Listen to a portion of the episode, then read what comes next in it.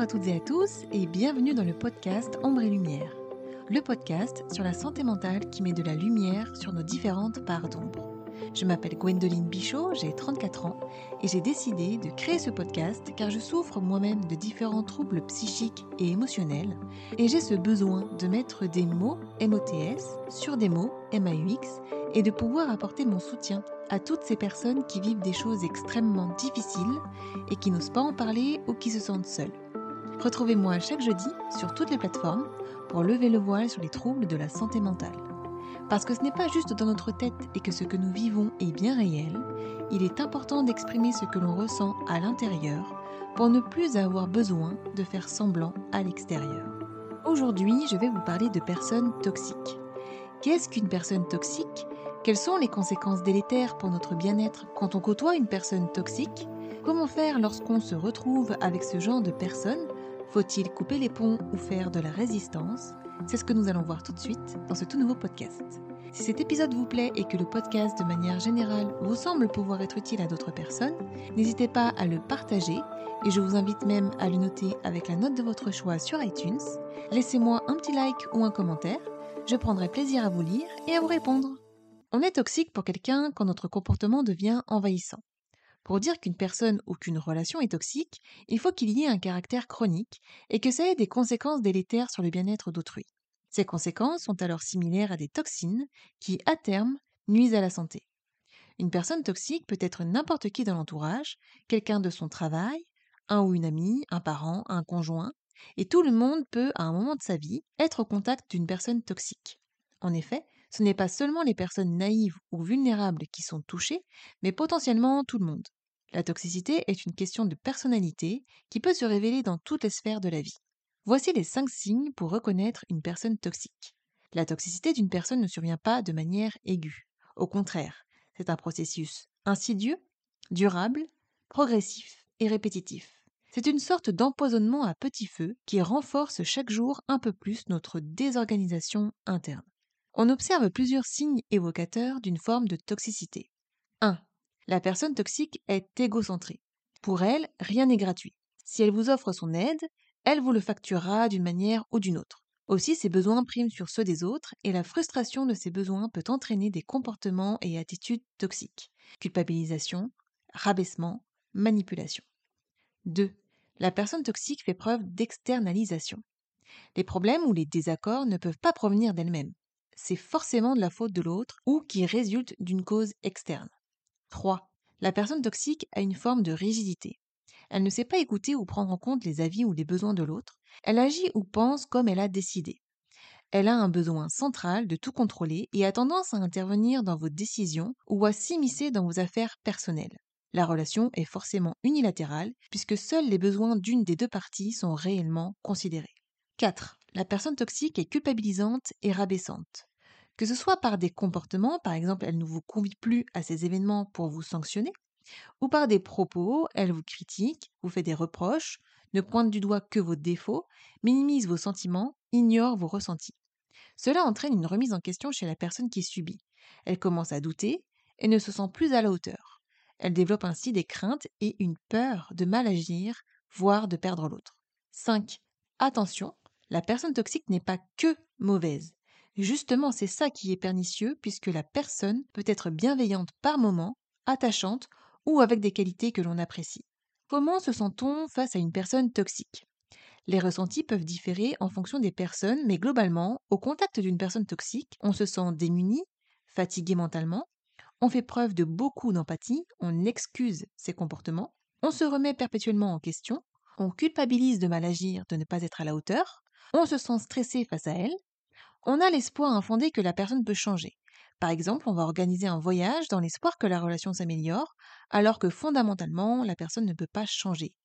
Certaines personnes vont même jusqu'à avoir des enfants dans l'espoir que l'autre change.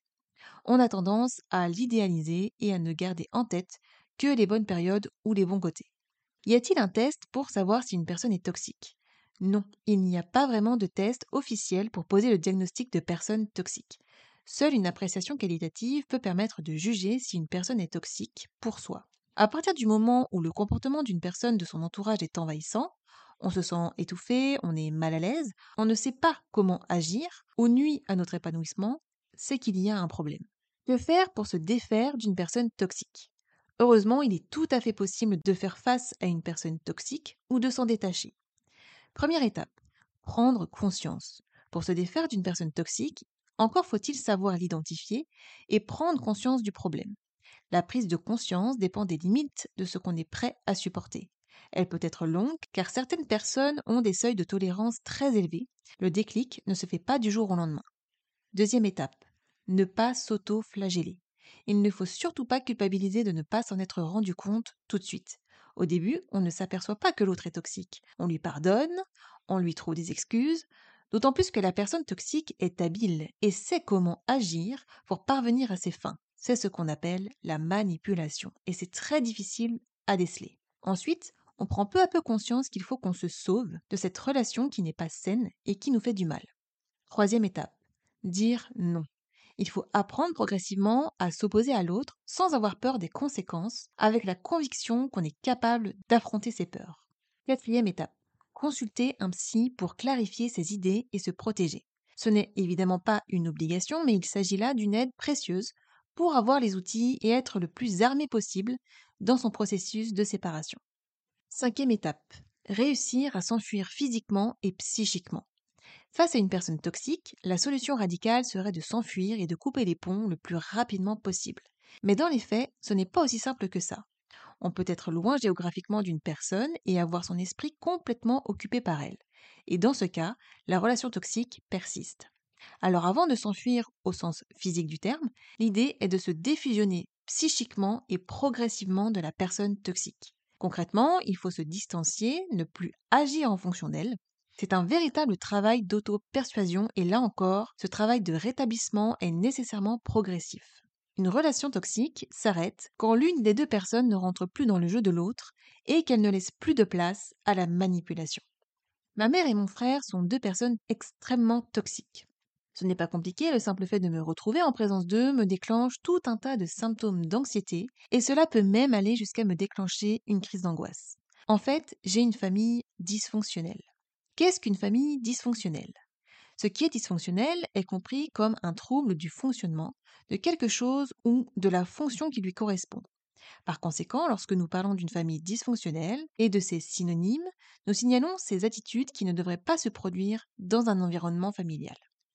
Les gens apprennent à élever leurs enfants grâce à la façon dont leurs parents ou tuteurs ont fait avec eux, à tel point que lorsqu'un enfant est vu dans un environnement avec de nombreuses déficiences affectives et avec un environnement agressif, verbal par manipulation ou physique par agression, cela affectera son développement et sa perception de la réalité.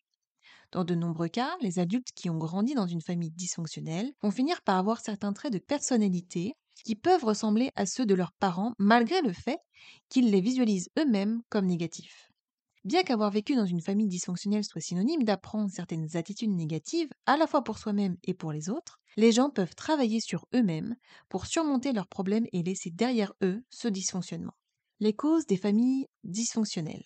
Il existe de nombreuses raisons qui génèrent une famille dysfonctionnelle. Mais selon les psychologues, voici les principales. Problèmes médicaux.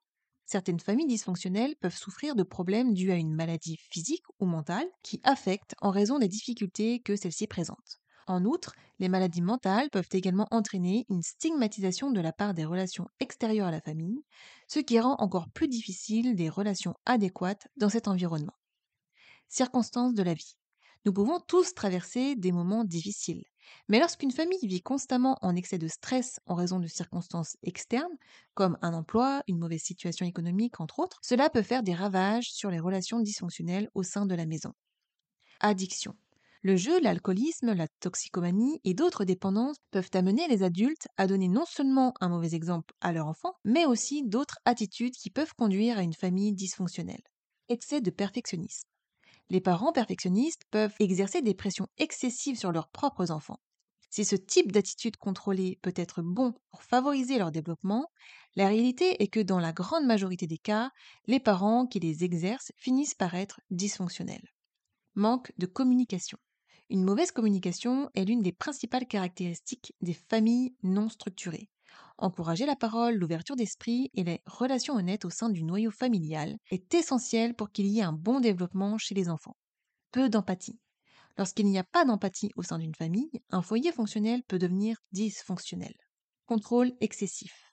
Essayer d'exercer un contrôle excessif et d'établir une sorte de hiérarchie familiale est l'une des attitudes toxiques qui déterminent le dysfonctionnement au sein d'un foyer. Dans de nombreux cas, les enfants sont encouragés à avoir peur de leurs parents. Manque d'intimité. De nombreuses familles dysfonctionnelles ont tendance à se méfier excessivement de leurs enfants et finissent par envahir leur espace. Cela crée non seulement une relation toxique entre les parents et les enfants, mais peut également finir par rompre la communication entre les deux. Critique constante. Une famille dysfonctionnelle est synonyme d'un environnement plein de critiques, à tel point que, dans différents cas, les parents peuvent trop punir leurs enfants pour des raisons qu'ils ne devraient pas. Famille non structurée, les conséquences. Il y a des effets immédiats à vivre dans une famille dysfonctionnelle. Bon nombre des conséquences de ces environnements finissent par faire des ravages sur la personnalité et la vie adulte des enfants qui ont vécu dans cet environnement. 1. Isolement social. Une famille non structurée a des conséquences sur les relations à l'intérieur et à l'extérieur de l'environnement familial à tel point que, tant dans l'enfance que dans la vie adulte, la personne peut souffrir en raison de ses déficiences émotionnelles d'un isolement social produit par des traumatismes ou des troubles de la personnalité. 2. Développement de troubles du comportement. Dans de nombreux cas, vivre dans un environnement plein d'attitudes toxiques peut conduire au développement d'un trouble du comportement. Cela est dû au stress constant et à la négativité qui peuvent être ressentis au sein d'une famille non structurée ou dysfonctionnelle. 3. Autocritique excessive les familles non structurées peuvent être très critiques envers leurs enfants. Cela amène les enfants à développer un dialogue interne très critique envers eux-mêmes. 4. Faible estime de soi. Vivre dans une famille dysfonctionnelle est synonyme de souffrir d'une faible estime de soi due à des critiques, à un contrôle excessif ou à des problèmes liés à cet environnement. 5. Anxiété et dépression. Dans les familles non structurées, le stress excessif et la négativité peuvent faire des ravages sur la santé mentale de chacun de ses membres. C'est pourquoi il est très probable que cela finisse par conduire à l'anxiété et à la dépression. 6. Difficulté à exprimer des pensées et des sentiments. Dans de nombreux cas, le fait d'être dans une famille non structurée a des conséquences sur la manière dont vous interagissez avec les autres. À défaut de favoriser une bonne attitude envers la communication, de nombreuses personnes finissent par avoir du mal à exprimer leurs pensées et leurs sentiments. Voici quelques-unes des conséquences que le fait d'être dans une famille dysfonctionnelle peut entraîner. Malgré cela, à l'âge adulte, vous avez la capacité d'apporter certains changements d'attitude par l'effort. Dans ces cas, des psychologues professionnels peuvent vous aider à vous améliorer en tant que personne et à laisser derrière vous toutes les conséquences d'une famille non structurée. En 2020, mon mari et moi, nous sommes allés vivre chez mes parents pendant un an, le temps que notre appartement finisse d'être construit, parce que dans l'appartement où nous étions, nous avions des gros problèmes avec la pompe à chaleur et nous n'avions jamais de chauffage. Du coup, mon père nous avait proposé de venir chez eux contre un loyer le temps que notre appartement soit prêt. C'est cette année-là que j'ai ouvert les yeux et que j'ai réalisé que ma mère et mon frère étaient toxiques, que mon père était aveugle et que ma famille était dysfonctionnelle. Il est aveugle parce qu'il est tellement amoureux de ma mère qu'il ne voit pas à quel point elle est toxique et manipulatrice. Il est lui-même sous son emprise, donc il ne se rend compte de rien. Pour lui, elle n'est pas toxique, c'est juste qu'elle a un mauvais caractère. Vous connaissez cette expression l'amour est aveugle Eh bien là, c'est exactement ça. Il lui trouve toujours des excuses, par exemple en disant qu'elle est comme ça parce que sa mère est comme ça, et que du coup, il ne faut pas lui en vouloir car ce n'est pas de sa faute. J'ai réalisé que ma mère était toxique car quand je voulais faire quelque chose, elle s'amusait à dire des choses qui me faisaient perdre toute ma confiance en moi, des choses méchantes, et du coup à cause de ce qu'elle me disait, de ce qu'elle me mettait dans la tête, je changeais d'avis et finalement je n'allais pas au bout de mes envies, de mes idées, je ne faisais pas les choses en question que je voulais faire à la base, et elle se servait ensuite de ça contre moi pour me faire à nouveau du mal et me redire des choses blessantes. Par exemple, quand je lui disais que je voulais faire tel ou tel métier, elle me disait que je n'y arriverais jamais, qu'elle ne me voyait pas faire ça, que je ne tiendrais jamais, que ce serait trop dur pour moi, que ce métier était nul, etc. Donc là, je perdais toute ma confiance en moi, et je ne faisais donc pas le métier en question, ce qui fait que je finissais par ne pas travailler du tout. Et ensuite, elle me traitait de grosse feignante parce que je ne voulais pas travailler. Autre exemple, elle m'a toujours dit qu'elle ne me verrait pas enceinte, que toutes les cinq minutes je les appellerais parce que j'aurais un pet de travers, qu'elle était sûre que je leur laisserais mon enfant en garde et qu'elle ne voulait pas parce que eux, ils avaient déjà fait leur part avec nous. Et une fois que je lui dis que je ne voulais pas avoir d'enfant, et qu'elle a vu que mes cousins et cousines faisaient des bébés, Elle faisait exprès de m'envoyer des photos d'eux avec des sous-entendus comme par exemple Et vous, c'est pour quand? Et elle me disait, lorsque je lui envoyais des photos de moi avec une petite fille, par exemple la fille de la sœur à mon mari, que ça m'irait bien. Le truc, c'est que comme ses sœurs sont mamies, parce que mes cousins et mes cousines ont des enfants, et que elle, elle ne l'est pas, puisque je n'en veux pas, eh bien elle se retrouve un peu nulle devant elle. Elle voudrait leur raconter des trucs sur ses petits-enfants, quand ses sœurs lui parlent de leurs petits-enfants, et là elle n'a rien à dire, donc ça ne l'arrange pas. Du coup, elle aimerait que j'ai des enfants, juste pour se sentir moins nulle quand elle parle avec ses sœurs. Donc elle me fait sans arrêt de faux sous-entendus, prétextant que la maternité m'irait bien, alors que toute ma vie, elle m'a dit qu'elle ne me verrait pas avoir d'enfants. Mon père m'a toujours dit qu'il ne fallait pas habiter trop loin de sa famille, pas à des heures de route, ni dans un autre pays, parce que si jamais il y avait un problème, c'était mieux que l'on soit les uns près des autres. Du coup, on a toujours habité proche d'eux et ma mère me disait ensuite que je ne pouvais pas vivre loin d'eux et que j'avais du mal à couper le cordon. Mon frère a 27 ans et vit encore chez mes parents et mes parents s'occupent de lui comme d'un enfant de 3 ans. Ils lui font ses courses, lui préparent ses repas, le sert au salon si monsieur a décidé de ne pas manger à table, lui nettoie sa chambre, s'occupe de son linge, l'emmène à ses rendez-vous. Et c'est mon frère qui fait la loi chez eux. Il ne travaille pas et passe son temps à jouer aux jeux vidéo. Il est lui aussi très toxique et très violent. Un jour, quand nous habitions chez eux en 2020, alors que je descendais à la cuisine pour me préparer à manger, mon frère s'est approché de moi et m'a demandé avec autorité de lui prendre le carton de sa guitare qui était sur une armoire dans le cellier. Je lui ai dit qu'il pouvait me parler plus gentiment, puis il s'est énervé et il m'a attrapé par le col de mon t-shirt et m'a poussé en direction du cellier pour que j'y aille. Je suis donc allée dans le cellier lui prendre son carton, qu'il aurait pu tout à fait prendre lui-même, sachant qu'il est plus grand que moi. Et dans le cellier, il m'a poussé avec violence contre le mur. Ce n'était pas la première fois qu'il était violent avec moi, puisqu'un jour, alors que nous n'étions pas encore venus habiter chez eux, j'y étais allée pour récupérer un tupperware que mon mari avait laissé la dernière fois qu'on était allé manger chez eux. Puis tout à coup, alors que je discutais avec ma mère en bas, on a entendu mon frère descendre de façon très énervée les escaliers pour venir me dire dans la salle, en hurlant, que je l'avais réveillé parce que je parlais soi-disant fort. Il était 12h30, 13h. Voyant qu'il était énervé, j'ai dit que j'allais y aller. Il m'a dit en hurlant qu'il était hors de question que je parte, alors que je l'avais réveillé, et que j'allais devoir rester là pour passer du temps avec lui.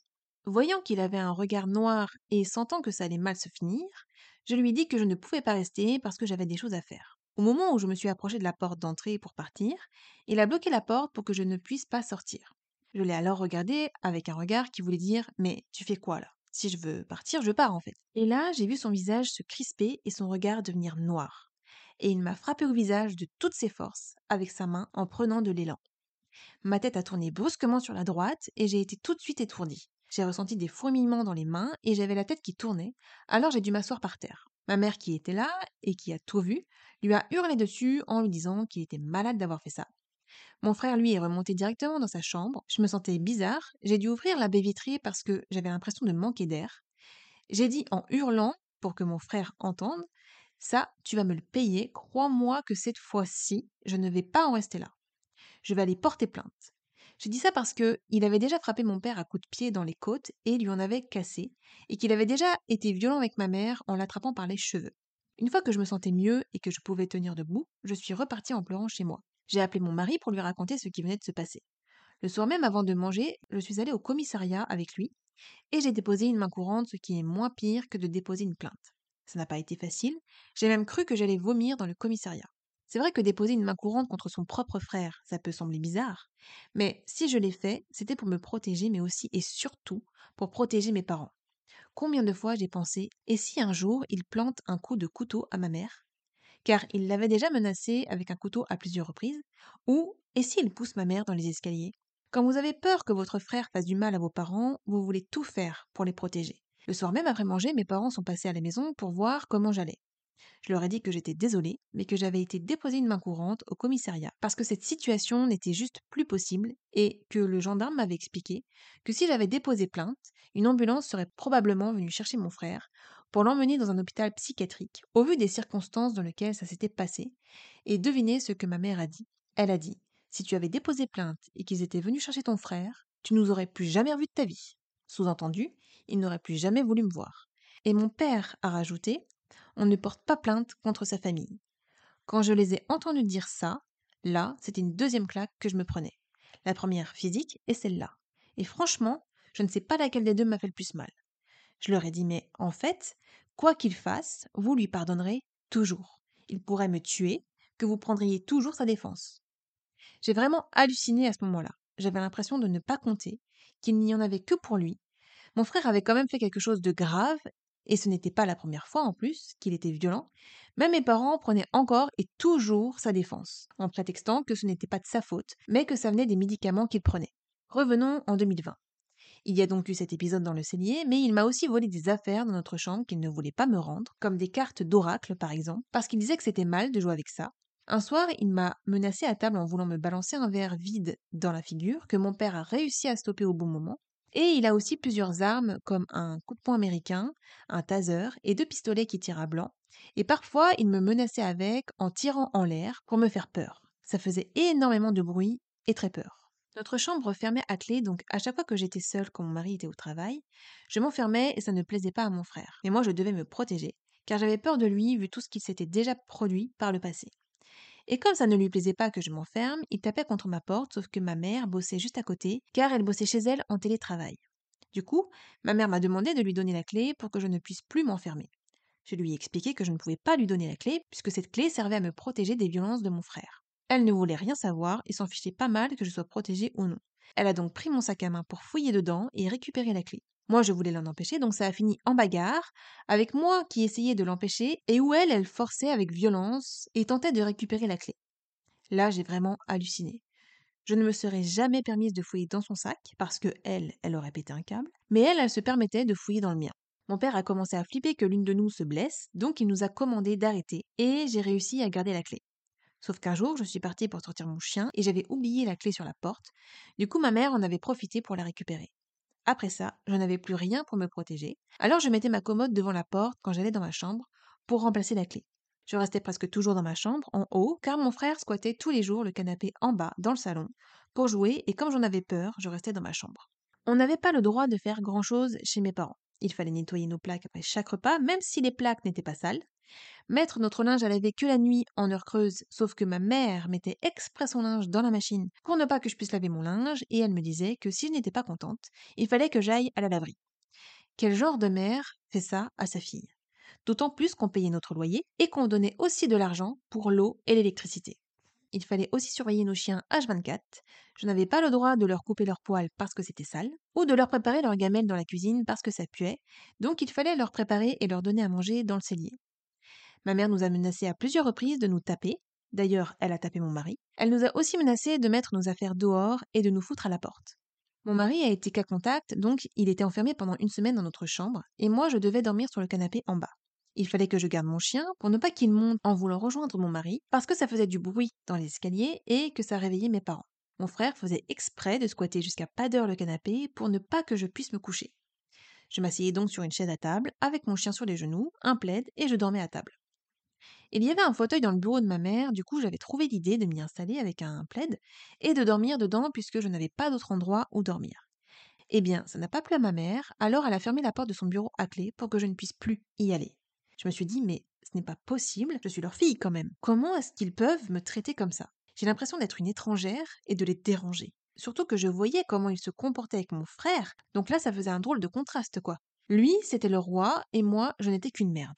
Du coup, vous savez comment cela a fini? Je dormais par terre dans la salle de bain du haut, sur du carrelage avec mon chien.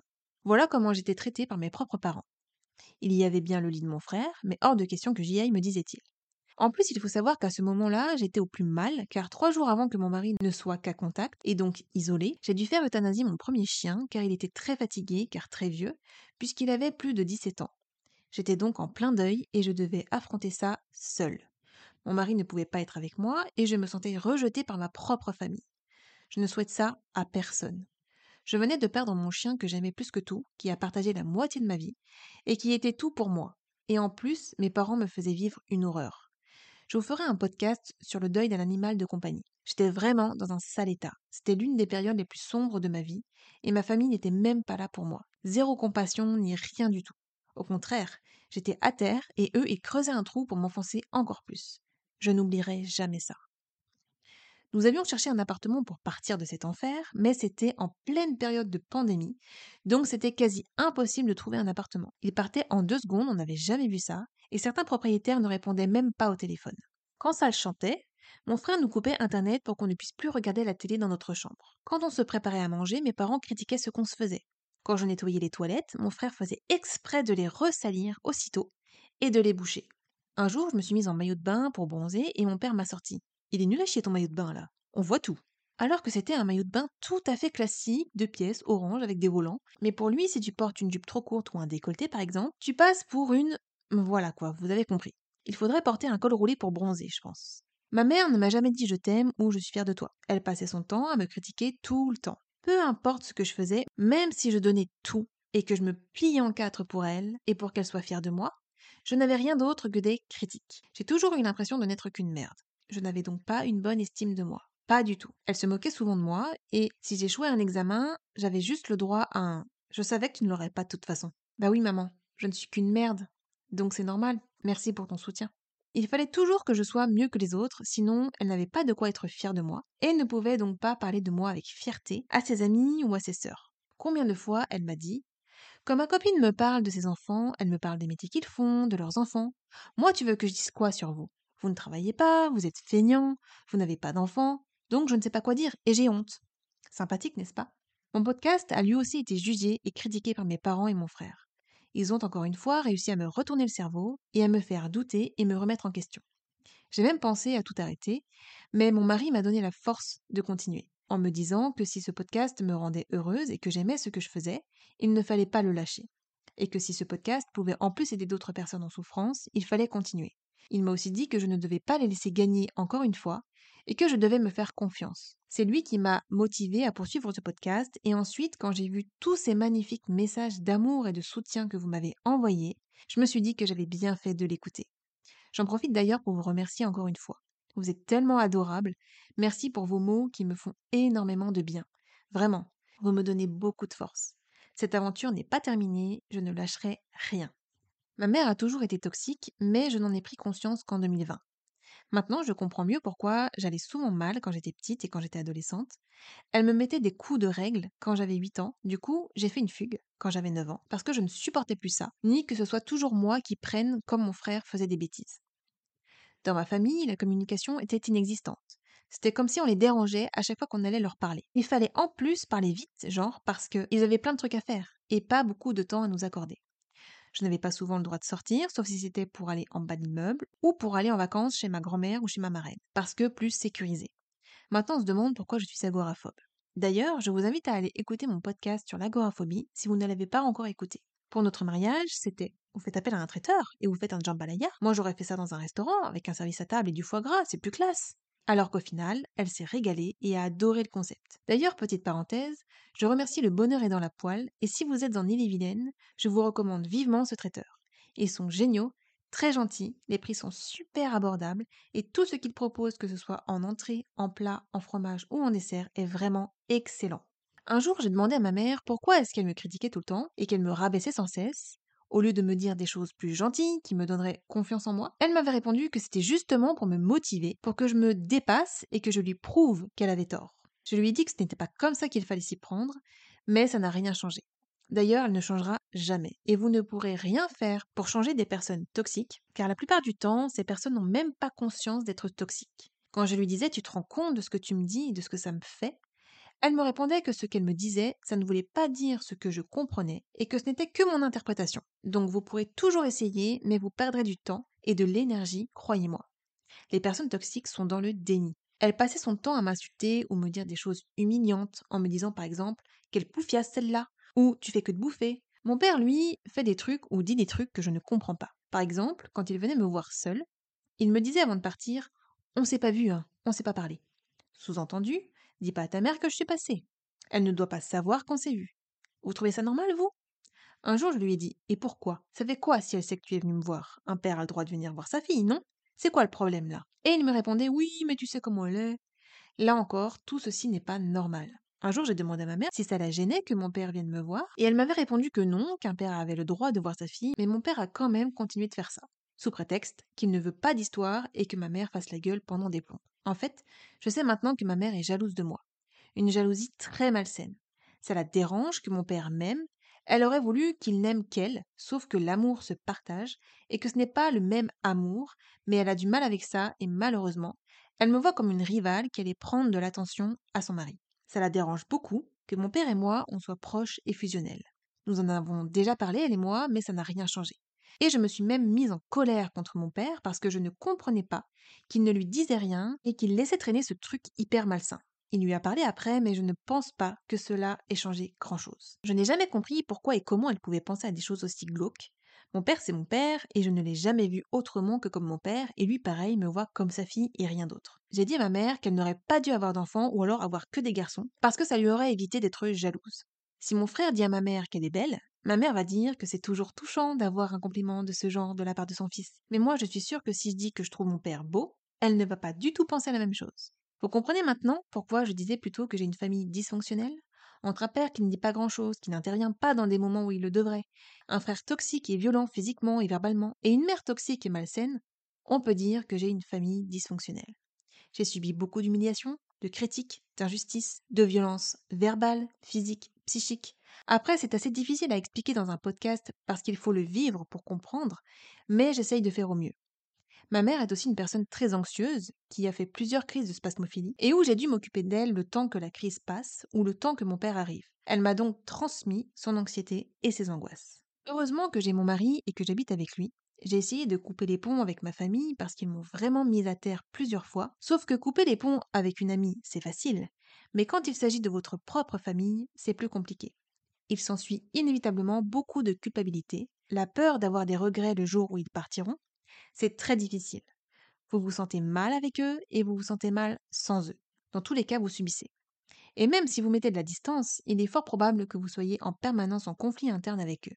Vous pouvez avoir des ruminations permanentes où vous êtes en combat avec eux et où vous vous sentez extrêmement tendu. Vous aurez toujours cette petite voix dans la tête et vous penserez toujours à leurs reproches. Vous pourriez vous retrouver dans une situation de dépendance psychologique. Quand notre appartement était prêt et que nous avons déménagé, ça a vraiment été une délivrance. Mais j'ai gardé des séquelles pendant quelque temps. Par exemple, je continuais de fermer la porte de ma chambre à clé, comme si mon frère était encore là et qu'il pouvait être violent avec moi. Ou encore, je nettoyais mes plaques après chaque repas, même si ce n'était pas sale. Et un jour, mon mari m'a demandé pourquoi je nettoyais les plaques alors qu'elles n'étaient pas sales, et j'ai fondu en larmes. Il m'a prise dans ses bras et m'a dit Tu sais, on n'est plus chez tes parents là, c'est fini tout ça. Ici, tu fais ce que tu veux, personne ne va te dire quoi que ce soit. Est-ce que vous pensez que mes parents m'ont dit qu'ils étaient fiers de moi, que je sois devenue propriétaire? Mon père, oui. Mais ma mère, bien sûr que non. Et cela ne m'a pas surprise. Par contre, vous savez ce qu'elle m'a sorti? Pourquoi vous n'avez pas pris une maison directement alors si vous pouviez acheter? Moi j'aurais pris une maison. bah oui, maman. Ta fille est propriétaire d'un appart, mais non, ce n'est pas encore assez bien. Puis comme tous mes cousins et cousines ont une maison, je comprends que pour toi, mon appart à côté, ça fait tâche. C'est forcément moins bien. Je suis désolée de ne pas avoir fait mieux et que tu n'aies toujours pas de quoi être fière. Comme je vous l'ai dit précédemment, il faut toujours que je sois mieux que mes cousins, cousines. C'est fatigant de devoir toujours être en concurrence. Moi, ça ne m'intéresse pas d'être en concurrence. Elle passait son temps à me comparer aux autres. En me disant par exemple, ton frère est plus intelligent que toi, telle personne a une bonne place dans son travail et toi tu travailles pas. On l'a entendu plusieurs fois dire aussi que si c'était à refaire, elle n'aurait pas d'enfant, qu'elle aurait continué ses études, etc.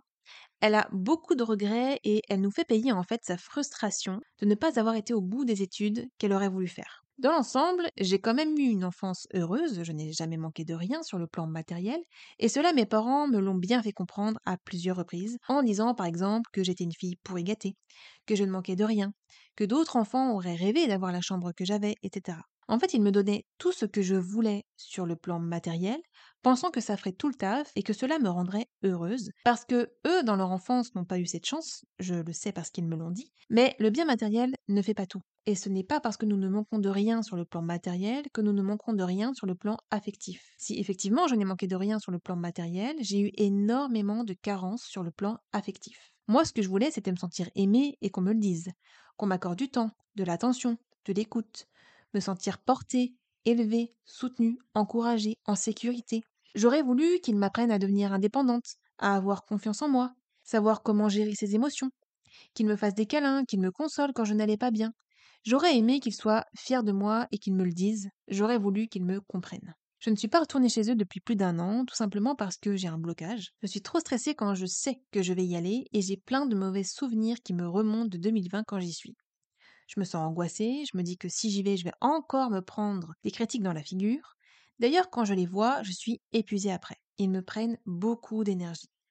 Eux qui autrefois étaient mon refuge sont maintenant devenus une source de grande anxiété. Et c'est assez énervant en fait parce que votre famille c'est censé être votre cocon, là où justement on se ressource et où vous vous sentez bien et en sécurité.